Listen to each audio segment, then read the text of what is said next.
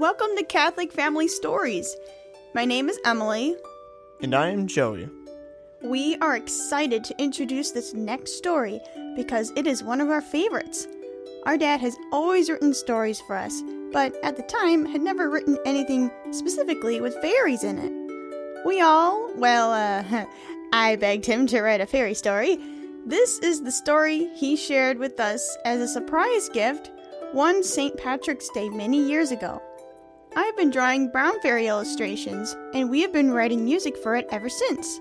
Of course, this is more than a fairy story. It has a powerful message of faith that continues to remind each of us not to fall into the temptation of sloth. Sloth is a type of laziness that prevents one from living the real, awesome life that God has for each of us. Sometimes we just like to take the easy way out. For us, it usually starts with some sort of entertainment, like video games, movies, idle chatter, or extra sleep. But before you know it, the temptations have turned into obsessions, and nothing seems so important as to avoiding work and getting back on a screen. Sloth is really a form of idolatry, where the worship of your own comfort and ease prevents you from producing something beautiful. Much of Emerald Wind's music only came to be through fighting these temptations and to be open to the inspiration of the Holy Spirit and persevere in practicing our instruments and serving each other each day. Thank you, Mom, for encouraging us to practice. Now, lazy sloth, while seemingly comfortable, actually isolates us from each other and blots out the light of love and creativity, preventing God from using us as His instruments to effect beauty. We hope you enjoy this tale of fairies and dragons. We pray it becomes as meaningful to you as it is to us. A reminder that as Jesus says in John chapter 10 verse 10, the thief comes only to steal and kill and destroy. I came that you may have life and have it abundantly. And now, part one of The Brown Fairies of Widner Castle by Joseph Scordato.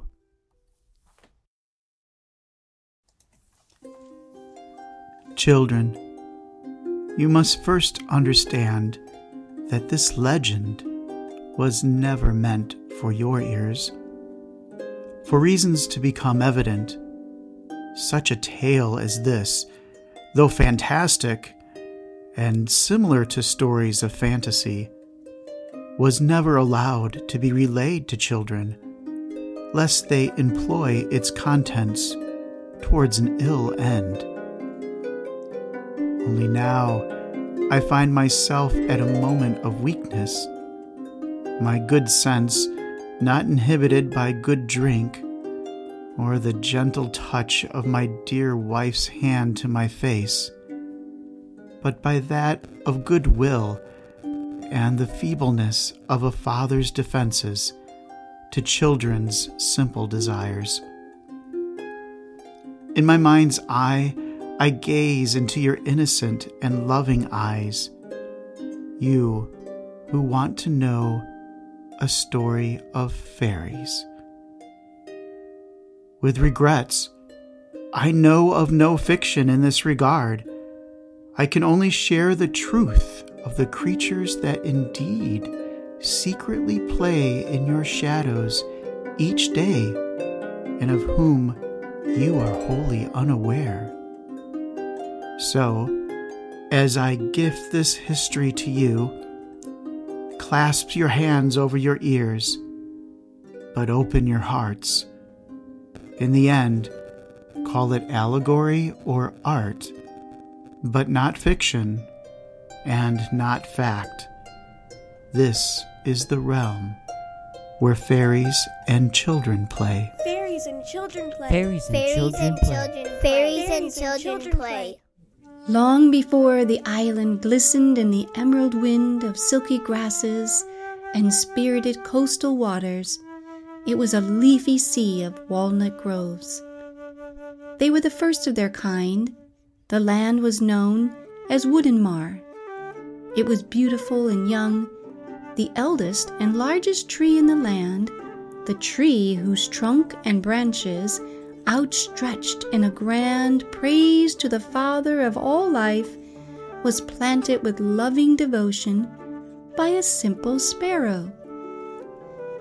The small brown bird was the first emissary to this land after the great flood. Upon happy orders, he and his tender mate carried the seed from the boat that rests on the great mountain of the Far East. The seed had been retained by humble men in a traditional remembrance of a promise from the time prior to that of man. With care and devotion, the birds planted the nut in a patch of soil.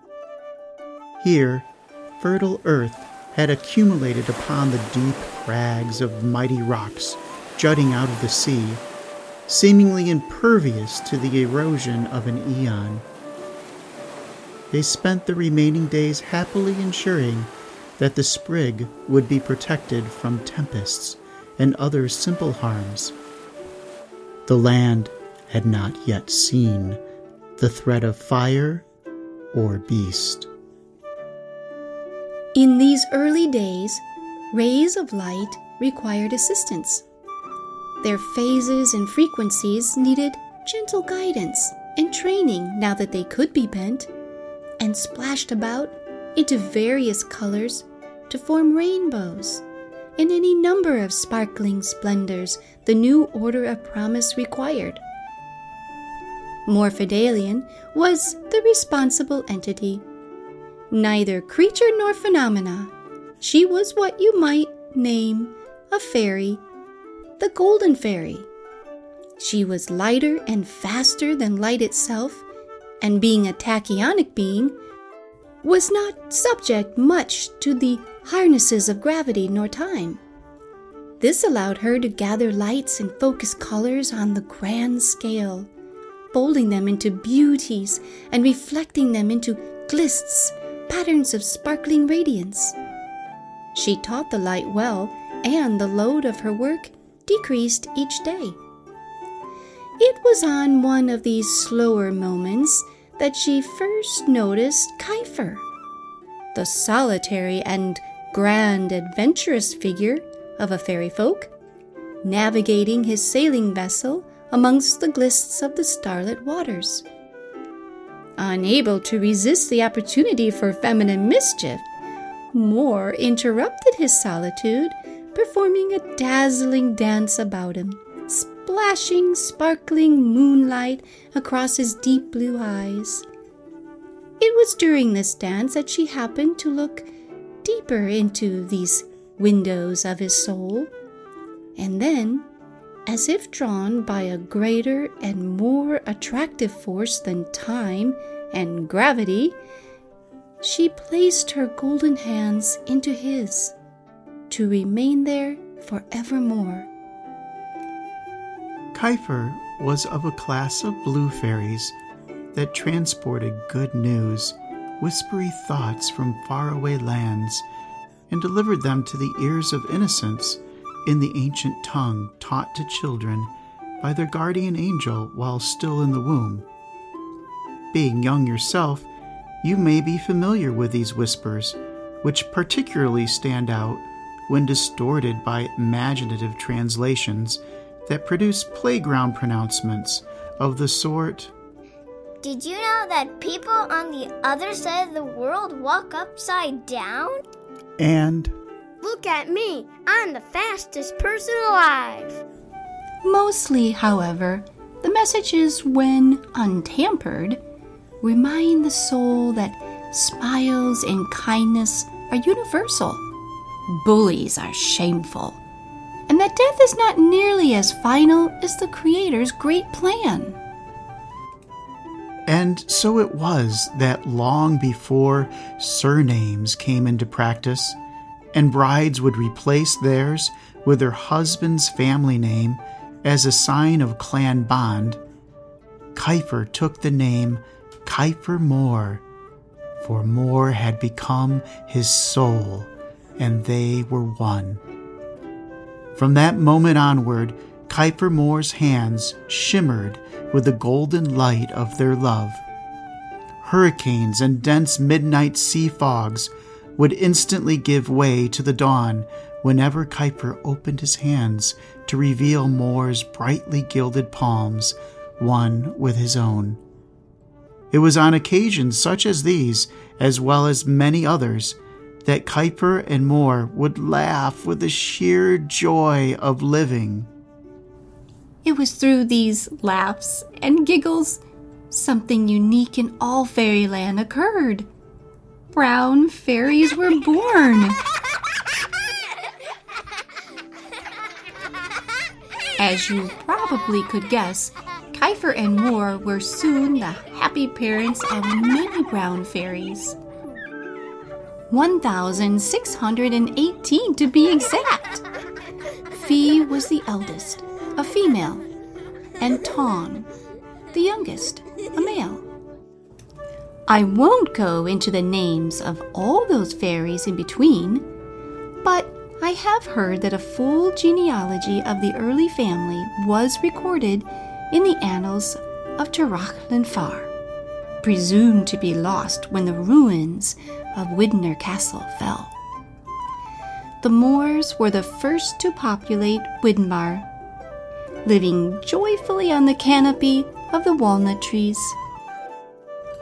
After the first and great battle of Widner Castle, many of them ventured forth to dwell in the beautiful and misty marshes in neighboring island nations. Even today, these places are known as the Moors in forgotten tribute to these first inhabitants. Go. When the brown fairies were still children, their mother, Moor, delighted with the activity of her beloveds, gave them instruments crafted from the golden mean. She was, after all, the golden fairy.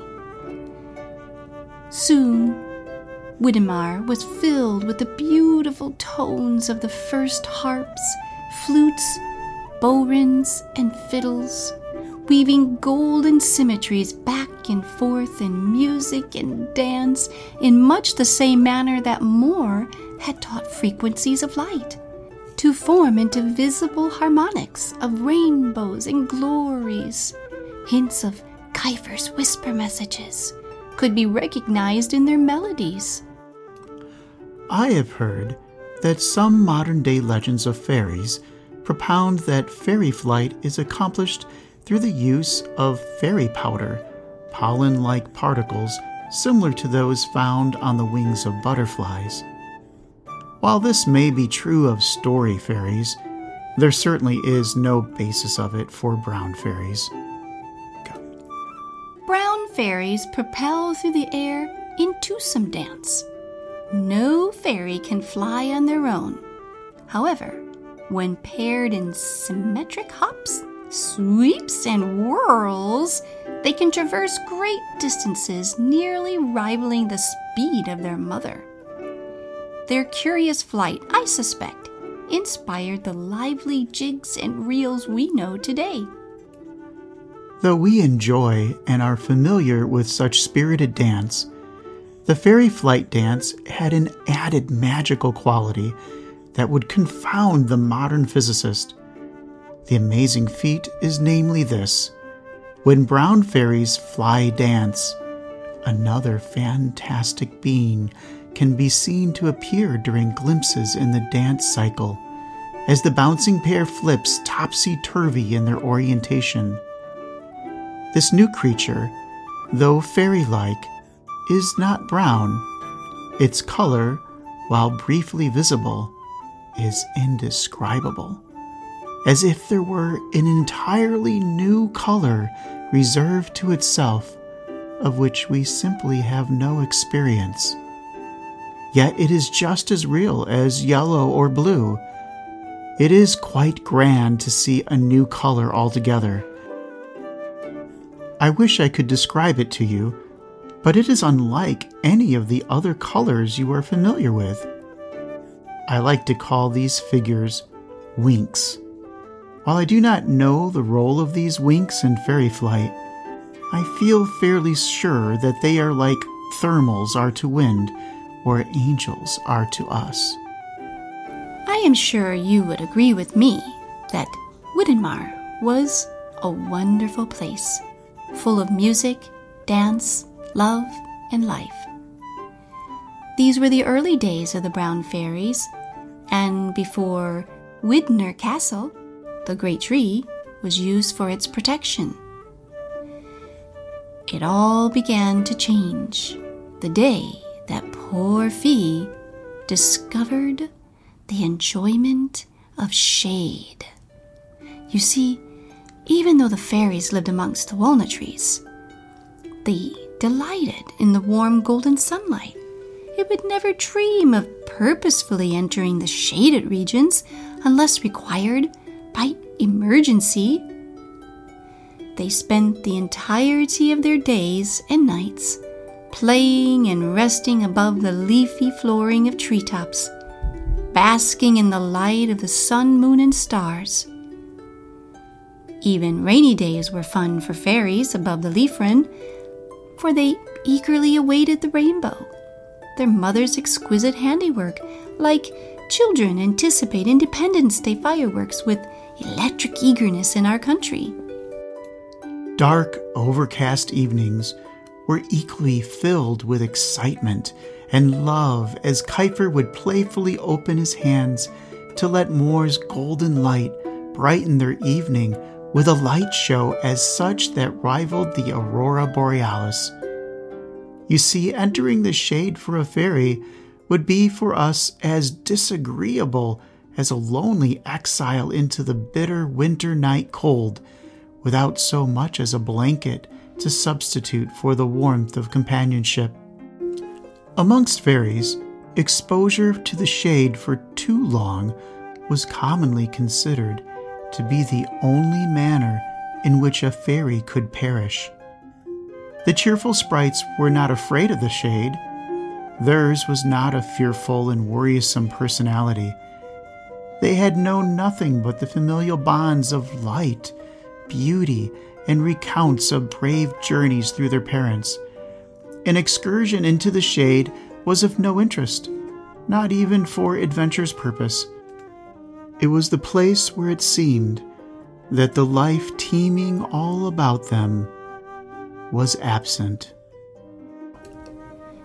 It was not that dear Fee was looking for shade or attempting to be daring on that fateful day while chasing sun rays with her sisters, she caught a glimpse of an odd patch of shadow that seemed to wiggle like a thin black leaf above the other leaves. Oh, what what is this?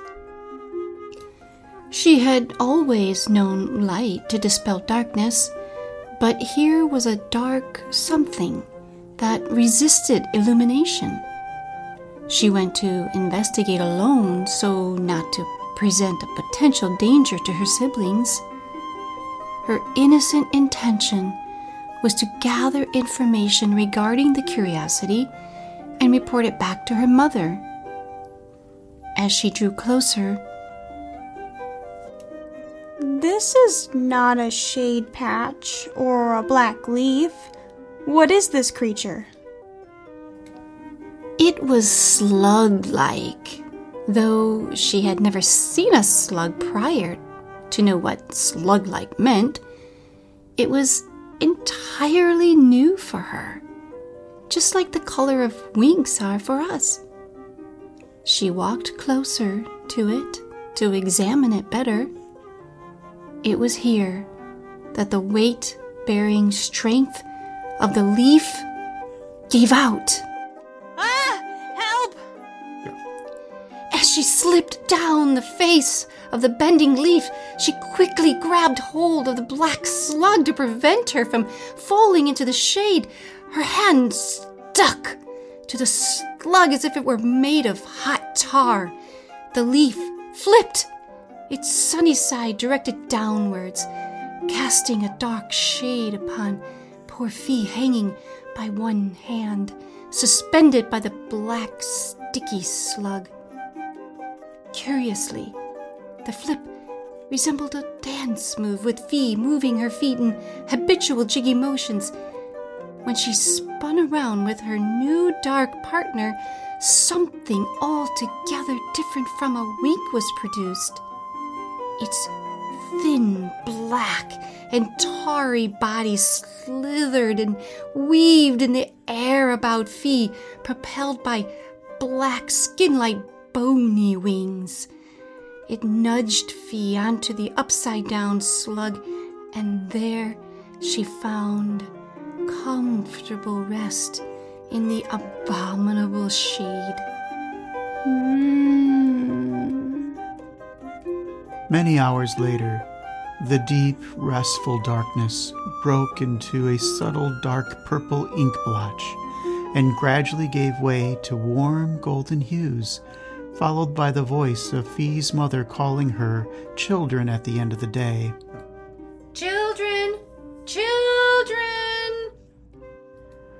The voice reached into Fee's dulled drowsiness and pulled her out with a shock. Fee found herself jolting from the tar slug with ease and without any sticky residue on her clothes. Oh, oh, coming! She ran home. The next day, although the sun was glorious and warm, it seemed to beat down hot and unbearably heavy upon poor Fee. Rather than join in the music and dance, she sought out the black slug. She was surprised at how relieved she felt to find it. She was also startled to see several more slugs on the leaves. Nevertheless, she approached one of the slugs and settled her body into it as you would sink into a large black bean bag made of jelly. She was unaware that Perfindel, her brother, and usual flying partner, had followed her. In trusting mimic of his older sister, he sat into a slug of his own. Like before, the leaves flipped over with the added weight. In the flipping, two more slithering black flying creatures appeared and swarmed around Fee and Perfindel like spiders weaving invisible webs around their prey. While Fee and Perfindel slept, the dark serpent slithered through the air and deposited more slugs on the tree leaves. They were, in fact, eggs that were laid. You have perhaps guessed that within a short number of days, most of the brown fairies had broken from their usual joys. New phrases entered the vocabulary of the fairy folk. Expressions like, Do I have to? and I already did my practice. came to refer to the happy music and dance that now were considered chores. These activities, that were the hallmark of fairy life, were resisted and quickly discarded for the easy, deep, and restful satisfaction of incubating the eggs of dragons. With so many fairy siblings missing, the younger brown fairies were left abandoned without anyone to pair with them to dance fly or accompany their music. Neglected, the young fairies wandered about Widdenmar, searching for their older brothers and sisters. Feelings of confusion grew into loneliness, which then developed into insecurity and finally fear. Alien, vile, and corrupting, fear was now known in Widmar. It was on this frightful day that Kiefer and Moore heard the sound of only a few weak and trembling glissandos whisper through the woods. They realized that something had gone terribly wrong. You can imagine their sorry horror when they reached the edge of the tree branches in their urgent search and peered under the leaf line. The still noon air shook with Kiefer's terrible warlike shriek. Something unseen was violently torn from Mor's heart. Her tears burned like a flowing wall of salty acid upon her fine eyes, distorting the nightmarish sight of their beloved children stuck motionless in the hundreds of black globs dotting the undersides of leaves. Shock waves of Kiefer's scream continued to ring, searching for a child's ears to listen. It found none, and so continued to echo against the surreal, gasping sounds of Moore's despairing sobs. They hardly noticed the darkness rise above the horizon, like the negative image of a dawn break. The shade steadily progressed across the canopy of leaves, normally bathed in life giving sunlight. Kiefer glanced upward into the sky when he began to notice the dimming of daylight. What he saw created shivering tremors through his body. At first, it appeared to be an immense liquid sea of Indian ink rising above the horizon to eclipse the sun. However, as it grew closer, yes, closer, Kiefer could see that it was not a fluid body, but rather a swarm. He began to pick out details of an army of black, slithering, flying snakes charging in offensive position and seemingly awakened to battle by his own cry, still resounding through the woods like an emergency siren.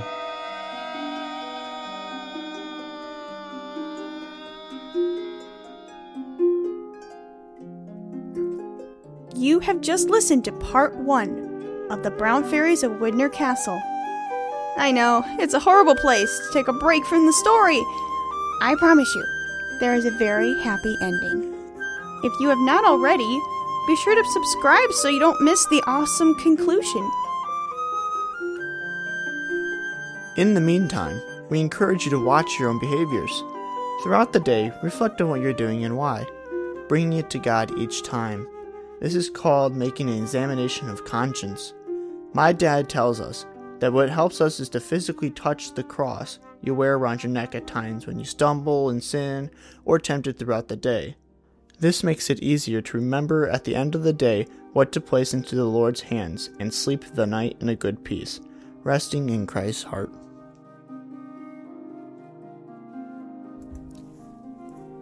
Let us pray together. Loving Christ, Jesus, you are the way, the truth, and the life. The riches you present us with are glorious and beyond all earthly value. You give us each other, and in an even greater intimacy, you give us yourself, the great light to illuminate our lives. You obliterate our idols, you forgive our sins, and unveil the beauty you create through us and all about us. You have positioned us in a joyful chorus. We sing a great song of thanks to you who have sweetened us so with life and goodness. Lord, grant us wisdom to recognize when we are about to settle for laziness and self servitude. This always leads to loneliness and an eclipse of the beautiful life. You have shown us that life is best lived when lived for you and each other from a heart of love. Grant us the grace to examine our conscience well throughout the day and lay our stumbles and obsessions at the foot of your cross, there to finally rest in joyful freedom. In other words, Lord, grant us the grace of a good confession this month. We ask this in your holy name, Lord Jesus Christ. Amen. From our family to yours, God bless you.